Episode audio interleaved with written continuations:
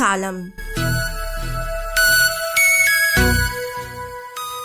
معي أنا سليمة لوبال.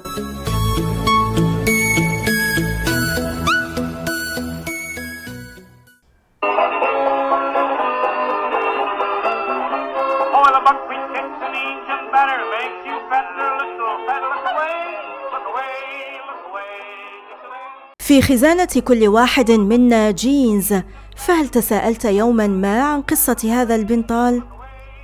في عام 1850 وبينما كان الأمريكيون في غرب الولايات المتحدة يتسابقون للتنقيب عن الذهب لاحظ خياط شاب في نيويورك بأن بناطيل العمال لا تتحمل العمل في المناجم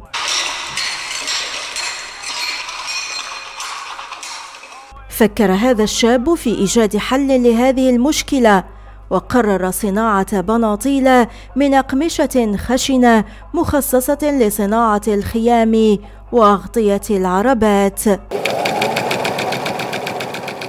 قاومت البناطيل الأولى لكنها لم تكن مريحة. لا يمكن أن نتحدث عن تاريخ الجينز من دون الحديث عن علامة ليفايز التي يبدأ تاريخها مع رجلين هما المهاجر الألماني ليفي ستراوس والليتواني جاكوب ديفيس.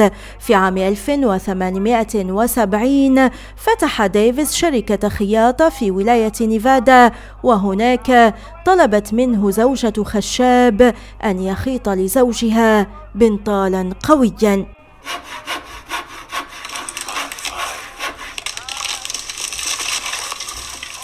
قبل ديفيس أن يخيط البنطال واستخدم قماشا اشتراه من ليفي ستراوس بعد أن دفعت له السيدة مقدما ثلاثة دولارات. وأثناء العمل لفتت نظره مسامير نحاسية كان قد استعملها في وقت سابق. فوضعها في بعض النقاط الحساسة من البنطال حتى يصمد القماش لفترة أطول. في صيف ذلك العام باع ديفيس بعض البناطيل وشيئا فشيئا أصبح الجينز معروفا. ما دفعه للبحث عن شريك لم يكن سوى ليفي ستراوس الذي زوده بالمادة الأولية أول مرة.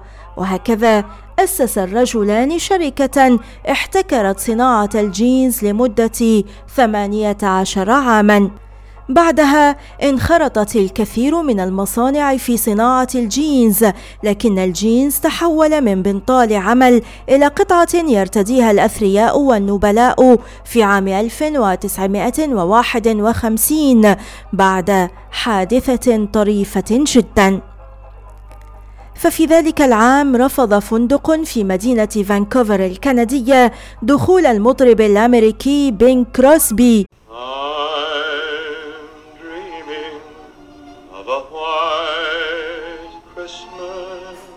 وكان قادما من رحلة صيد بسبب ارتدائه جينزا إلى أن تعرف أحد موظفي الفندق على نجم هوليوود تلقفت الصحف القصة سريعا وتحول جينز ليفايز إلى أيقونة بعد أن قرر بين كروسبي ارتداء بذلة كاملة من الجينز.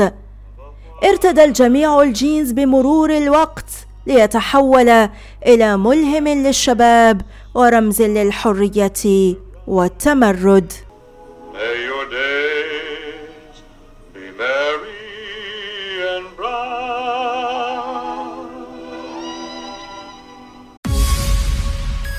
والآن إلى اللقاء مع حلقة جديدة من بودكاست هل تعلم